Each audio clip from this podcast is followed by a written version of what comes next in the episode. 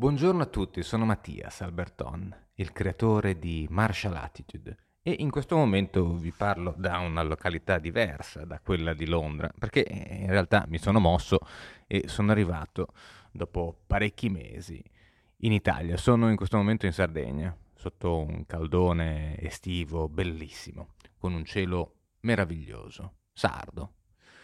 Quindi sono molto molto contento e sono contento di essere qui con voi insieme agli ospiti. Ringrazio tutti veramente gli ascoltatori, bellissimo trovarvi a commentare, a mandarmi messaggi per le puntate che abbiamo già fatto. Oggi è un, un, giorno nuovo perché appunto ho cambiato posto, ho cambiato leggermente abitudini e, e, quindi anche la mia routine sostanzialmente è dovuta cambiare. C'è uno spirito di rinnovamento nel, nell'aria, anche perché è passata una stagione lunga, pesante, difficoltosa, per molti lo è ancora, insomma, quest'anno è veramente un caso molto molto particolare. Quindi il rinnovamento è una sensazione che piano piano arriva, si insinua, si fa breccia e apre a nuovi orizzonti. Per chi segue il profilo Instagram di Martial Attitude, eh, questa settimana, come la precedente, mi soffermo su Esagramma 49, che appunto parla di rinnovamento. Non per spirito di rinnovamento, ma semplicemente per occasione, essendo qui e non avendo a disposizione il mio pa- il solito parco dove mi alleno ogni mattina, su a Londra, sotto la Jacaranda di The Beauvoir Square, ho detto, vabbè, faccio una corsa fino al mare e poi dopo faccio due esercizi là e poi ritorno indietro. Correre. Correre è un esercizio primordiale, primario, quasi necessario. Antropologicamente parlando direi che è l'unico esercizio che valga la pena di sviluppare. Insegna non a camminare, insegna a fare cose molto diverse, insegna a misurare le distanze, insegna ad avere resistenza, insegna ad avere respirazione, ovviamente è estremamente aerobico, aiuta tantissimo il metabolismo e secondo me queste sono le cose che se uno non indossa delle scarpe da ginnastica dovrebbe solamente trarre beneficio dalla corsa. Ciò non di meno la corsa insegna sostanzialmente a correre, non a fare altro. Eppure ci sono delle psicologie dietro la corsa che io ho sempre trovato estremamente interessanti. E una ovviamente è quella che la corsa ti porta avanti. L'altra è che devi lasciarti tutto dietro. Al di là del tecnicismo di correre bene correre male, capitolo immenso, e poi poco rilevante per quello che è questo podcast in questo momento, se ovviamente Alice e Giancarlo per esempio volessero approfondire sarebbe magnifico, il mio eh, app- approccio oggi mentre correvo era proprio questo, dice Buffo, non avevo mai considerato che correre significa sì andare avanti, ma per poter correre, correre bene, correre a lungo, correre di più, correre di nuovo dopo tanto tempo che non hai corso, quindi verificare che non riesci più a correre così tanto, ti fanno male i polpacci, i garretti, ti devi fermare, devi prenderla con leggerezza, cercare di non farti male e poi domani andrà meglio. Devi comunque lasciarti le cose dietro devi lasciare i pesi dietro, se no corri male, oppure devi essere estremamente forte, comunque lu- limiti il tuo spazio, il tuo raggio di azione. Quindi il rinnovamento parte proprio anche dal fatto che lasci indietro. Io sì, ho lasciato indietro in questo momento l'Inghilterra dove poi tornerò e mi chiedo, giusto appunto, che cosa sia il rinnovamento che sto percorrendo adesso, in quest'estate, che spero essere lunga, proficua. Appunto, in avanti.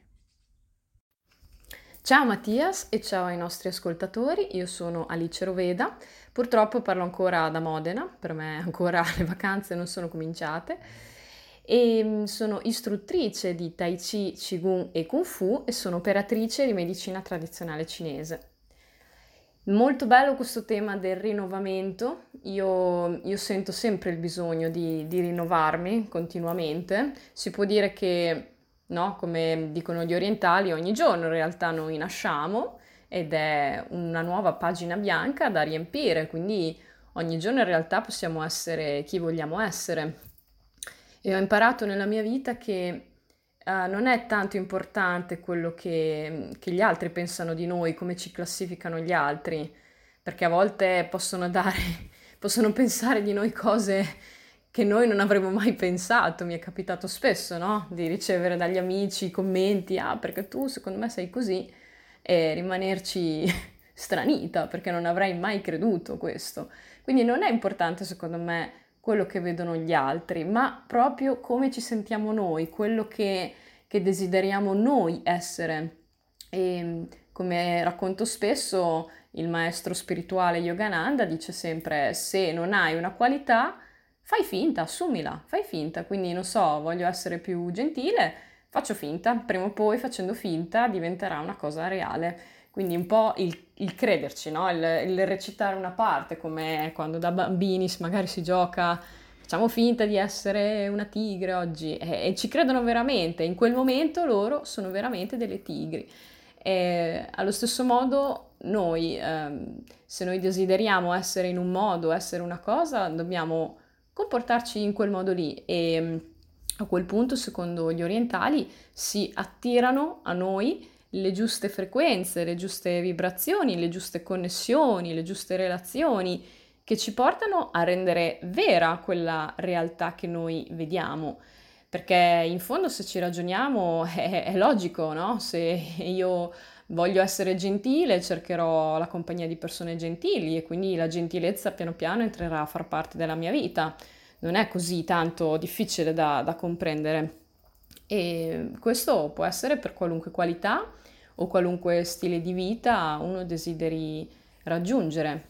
Personalmente io detesto correre, forse è la cosa che detesto di più a livello sportivo, um, perché almeno la bici va un po' più veloce, almeno camminare in montagna vedi un bel panorama, almeno nuotare c'è eh, l'acqua con cui avere a che fare, correre è la cosa più noiosa, barbosa, monotona, faticosa a cui io possa pensare. E sono sempre stata mh, mm, veramente una schiappa in, nella corsa lenta e, e lunga, quindi ho resistenza zero, per cui non è un gran buon esempio per me, però ehm, possiamo vedere qualsiasi cosa nella, nell'ottica della corsa, cioè anche le discipline marziali, il tai chi, il qigong, il kung fu sono un po' come una maratona, quindi ogni giorno va ripetuta una cosa, ripetuta una cosa, miliardi di volte ripetuta quella cosa, eh, fino a che non si vede quanta strada si è fatta hm? E dove si, si, è giunti, quindi è, è simile come concetto alla corsa, però evito la parte realistica e fisica perché non ce la potrei mai fare. Eh, sì, io sono più per eh, gli sforzi intensi, concentrati, ehm, mi piacciono molto, dove bisogna ricercare comunque la perfezione del gesto, la perfezione del movimento, eh, la concentrazione massima, ehm, insomma una cosa più artistica. Eh, poi io capisco che la corsa possa piacere, sicuramente è come qualcosa di meditativo, probabilmente um, sì, è un abbandonarsi a se stessi e ai propri pensieri, una sfida contro se stessi, quindi no, no, eh, capisco eh, il fascino, però io proprio zero, ragazzi, scusate, mi dispiace darvi questa notizia, ma è così. Eh, per cui io penso che il rinnovamento sia una cosa molto importante eh, che ci fa sentire no, nuovi, come una nuova partenza, qualcosa di, di nuovo che, che possiamo creare e penso che possa diciamo, manifestarsi in qualsiasi cosa piccolissima. eh, tipo, non so, pulire l'armadio, buttare vestiti vecchi, eh, buttare cose che non ci servono più, è una cosa, una cosa nuova, no? Eh, oppure anche ogni tanto io lo faccio rivuotare la mia libreria e rimettere i libri in un ordine diverso, con, eh no, raggruppati per argomenti diversi a seconda dei miei interessi, mettere quelli più importanti più vicini e quelli meno importanti per me nella mia ottica di quel momento più lontani eccetera, oppure decidere di cambiare dieta per un periodo, oppure sì, cominciare uno sport, andare a correre, farsi un taglio di capelli nuovo. Penso che qualsiasi cosa vada bene, comprare un diario e cominciare a scriverlo, tutte cose bellissime che, che ci fanno sentire come un nuovo inizio. Io cerco sempre anche di prendere come nuovi inizi o il giorno del mio compleanno o Capodanno e di visualizzare come no, se fosse proprio una nuova partenza, come se io fossi nata in quel momento e avessi eh, tutta la vita da modellare, ma in realtà questo è vero sempre, ogni giorno, per cui ogni giorno può essere il nostro compleanno, ogni giorno può essere Capodanno, eh, sta solo a noi decidere come vogliamo vivere e chi se ne importa degli altri, siamo noi che ci dobbiamo sentire nel modo che desideriamo. E la cosa più importante è quella, non è le cose che abbiamo, quello che facciamo, ma come le cose che abbiamo e quello che facciamo ci fanno sentire. Quindi partire sempre da noi, da come vogliamo sentirci. Bene, per questa puntata da parte mia è tutto. Ci sentiamo la prossima volta. Buongiorno a tutti. Sono Giancarlo Russo, fisioterapista e ipnoterapista e parlo durante una calda giornata di luglio da Roma. Correre questa particolare abilità motoria innata dell'essere umano. Fa bene o fa male? Se ne è parlato tanto e ognuno di noi si è formato una propria personale opinione, andando indietro nella storia. Noi possiamo leggere di biografie di personaggi come James Fuller Fix, l'inventore, il codificatore del jogging, uno dei primi a scrivere libri su quanto correre è salutare per noi. Ma lui è morto di infarto a 52 anni mentre correva ci sarebbe un pochettino da riflettere su quanto sopra e su quante persone in realtà non traggono benefici dalla corsa. Alcune sì, alcuni no. Da che cosa dipende? Dipende in prima battuta che correre è un pattern di emergenza dell'essere umano. Noi corriamo per scappare da un pericolo, per predare o per inseguire qualcuno o qualche cosa, quindi per brevi distanze e per brevi periodi. È un software di emergenza, ripeto. Numero due, se tu vuoi correre per lungo periodo e lunghe distanze, devi necessariamente possedere una tecnica per evitare di sovraccaricare le tue articolazioni e di andarle a danneggiare.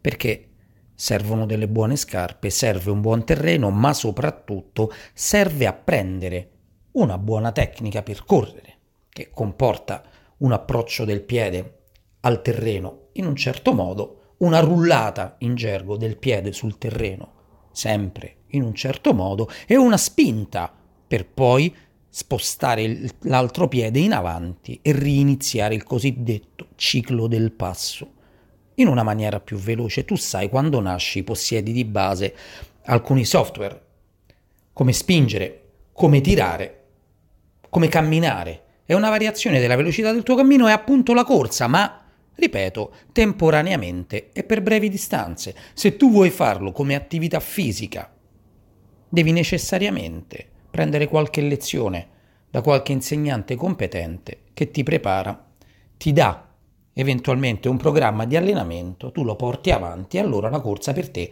potrebbe, potrebbe diventare un'attività benefica.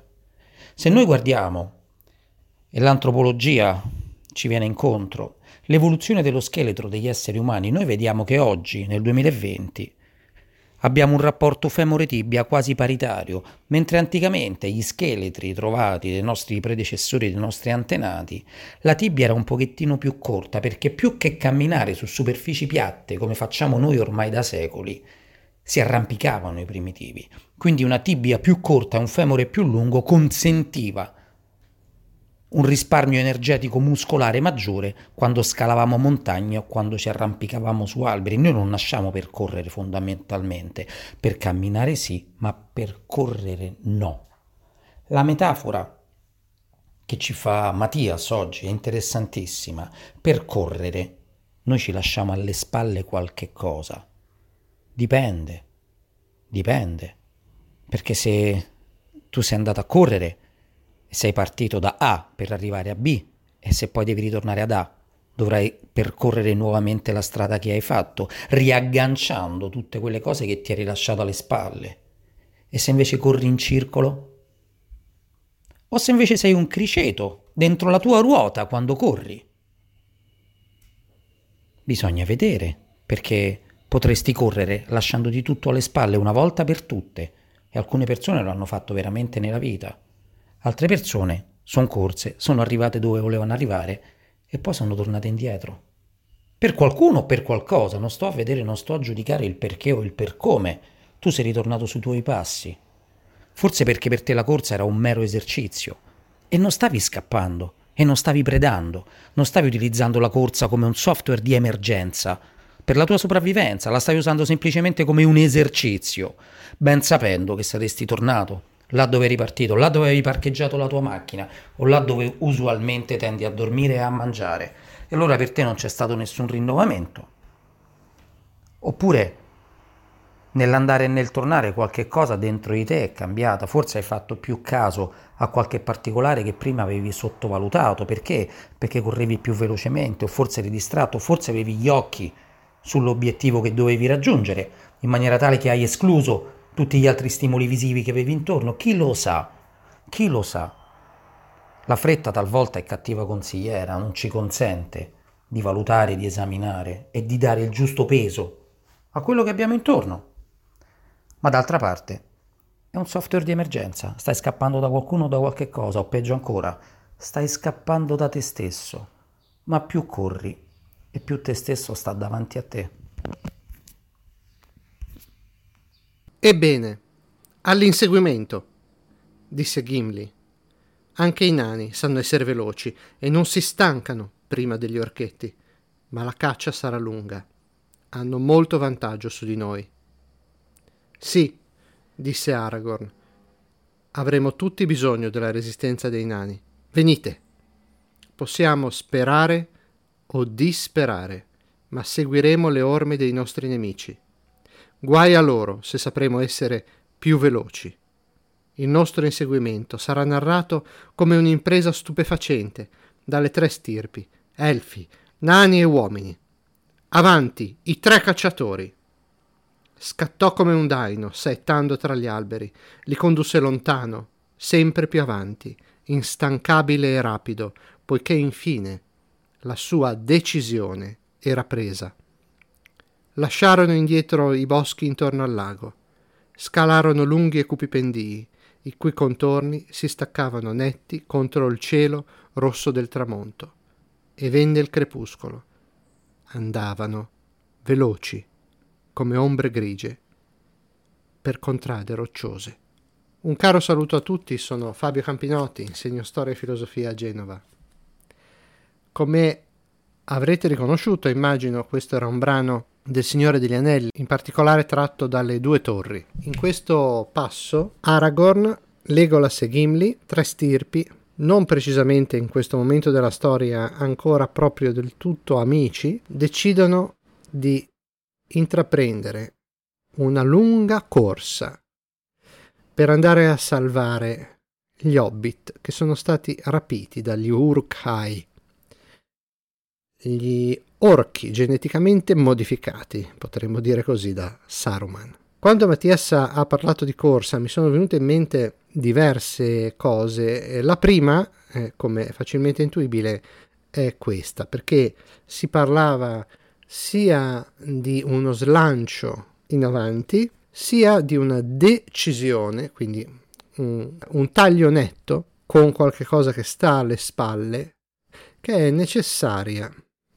per intraprendere ogni partenza, una risoluzione. E quindi abbiamo due, due elementi, no? Che cos'è che in questo caso attira in avanti in questa lunghissima corsa attraverso buona parte delle terre e delle pianure di Rohan questi tre amici? Beh, è il desiderio di andare a salvare due vite innocenti che potrebbero essere per sempre perdute. Non c'è certezza, c'è solo una speranza che tiene in piedi questi tre amici. E io spesso mi sono domandato, ma si può correre a lungo, fino anche a fare una corsa di 100 km o più, senza avere alcuna speranza? Beh, io ne dubito fortemente se non fosse altro una speranza di superare se stessi, come magari è per molti, però ci deve essere qualche cosa che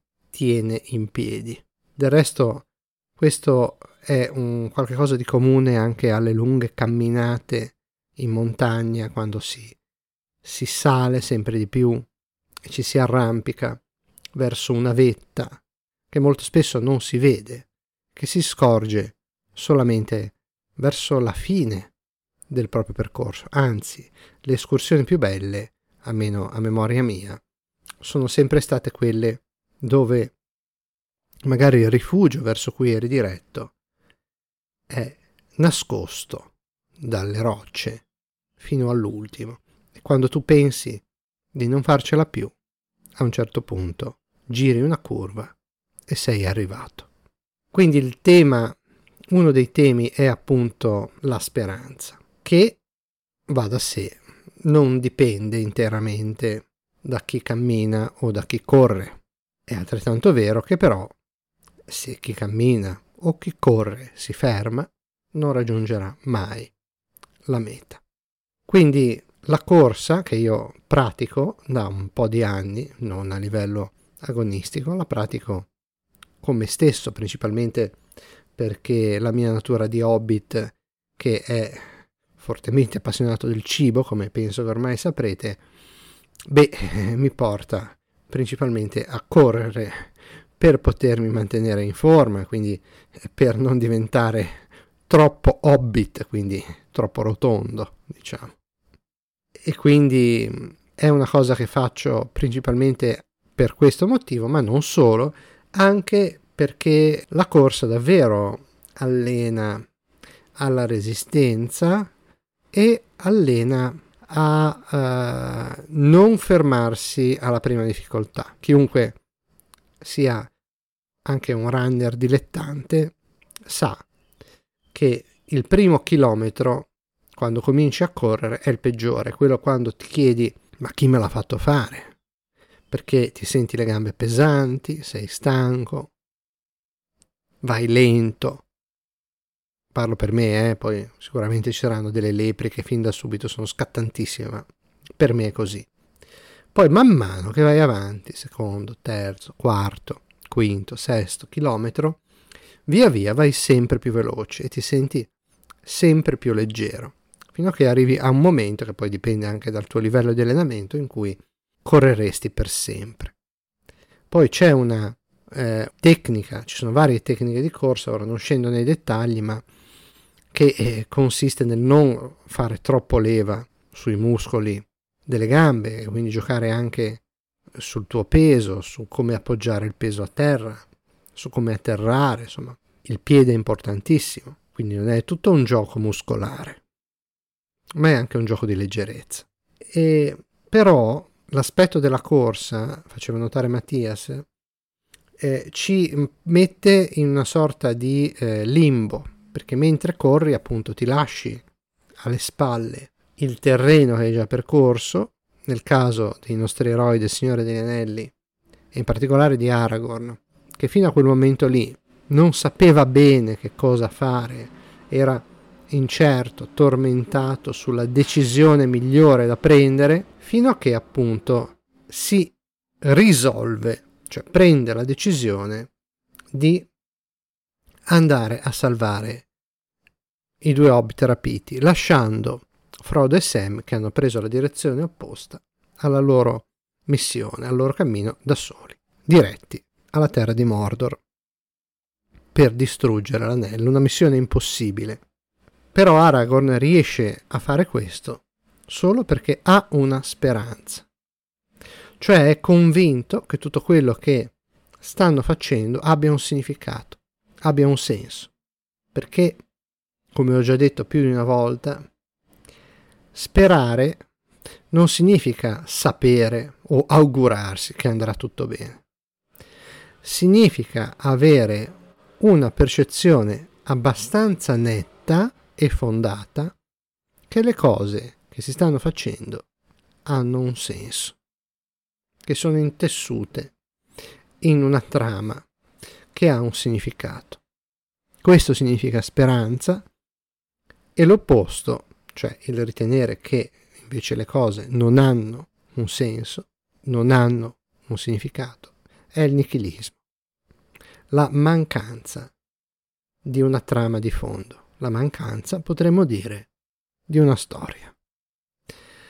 E quindi questa corsa che ci sfida con, noi stessi innanzitutto a superare no? un po' i nostri limiti, ci mette alla prova, che eh, ci stimola a crescere, a migliorare, a sapere che cosa lasciare indietro, quindi a prendere una decisione e a cercare di fidarci di quello che abbiamo intuito essere la direzione verso la quale dobbiamo correre, dobbiamo camminare. E questo ci impegna a guardare bene il terreno sul quale camminiamo, cioè a osservare bene quello che ci circonda. Perché chi corre senza guardare dove mette i piedi, questo vale in particolare per chi fa trail running, quindi corre in montagna, a me piace farlo quando, quando posso. Beh, chi corre senza guardare dove mette i piedi è destinato a fare poca strada e anche a farsi un discreto male. Quindi un altro elemento che entra in gioco a questo punto è la capacità di osservazione e anche la capacità di concentrazione e di scelta dei pensieri che si affacciano alla nostra mente. Correre può anche diventare un esercizio di meditazione, in cui si lasciano scorrere liberamente mentre si corre i pensieri e in cui poi si diventa capaci via via di scegliere e di riconoscere quei pensieri che ci aiutano ancora meglio a comprendere la strada e il sentiero sul quale stiamo correndo. Quindi è una cosa molto importante e molto bella, che ci potrebbe addirittura portare a fare una similitudine tra la poesia e la corsa.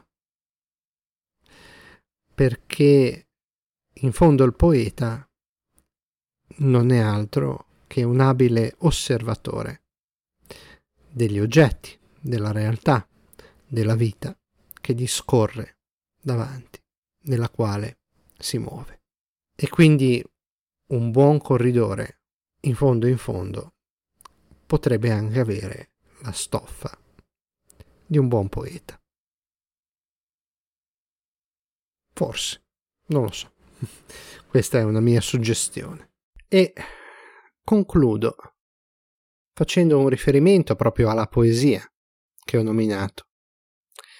Perché la poesia, che è abitare nella possibilità, come scriveva Emily Dickinson, è in fondo un po' l'arte di vedere nuove e quindi forse anche di fare nuove, come dice l'Antico Testamento, tutte le cose.